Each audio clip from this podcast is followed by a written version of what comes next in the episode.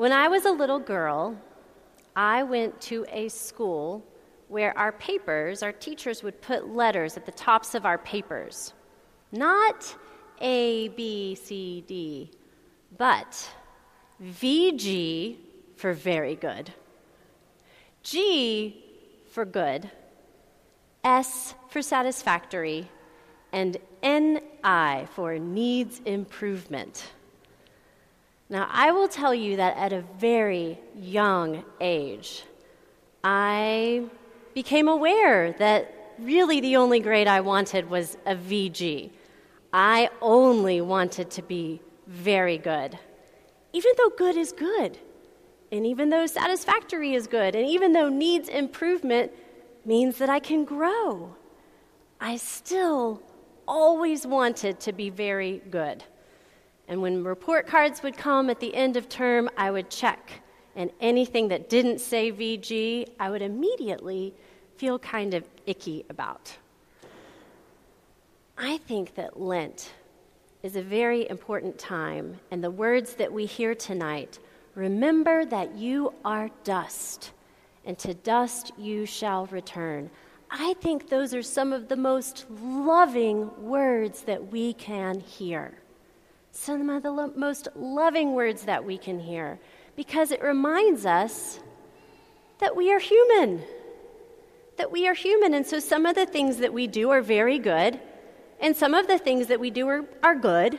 Some of the things we do need improvement. Sometimes we make mistakes. Sometimes we have ways that we can grow and learn, and that's, that's good too, because we're human. We're not God. Our lives have a beginning and an end. And God is with us at the beginning, and God is with us at the end, and God is with us every moment in between. And not only is God with us, but God loves us at the beginning, and God loves us at the end, and God loves us every moment in between, whether we're very good, good, satisfactory, or needs improvement. So that's a story from when I was a little girl and going to school. But I also want to tell you a story about when I was an adult and going to school, when I was studying to be a priest.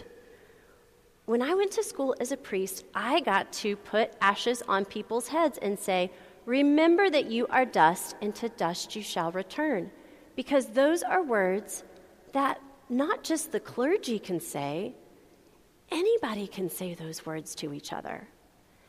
And one time, I was giving ashes standing on the sidewalk in the middle of New York City.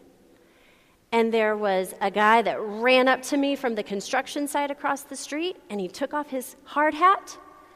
And I said, Remember that you are dust, and to dust you shall return.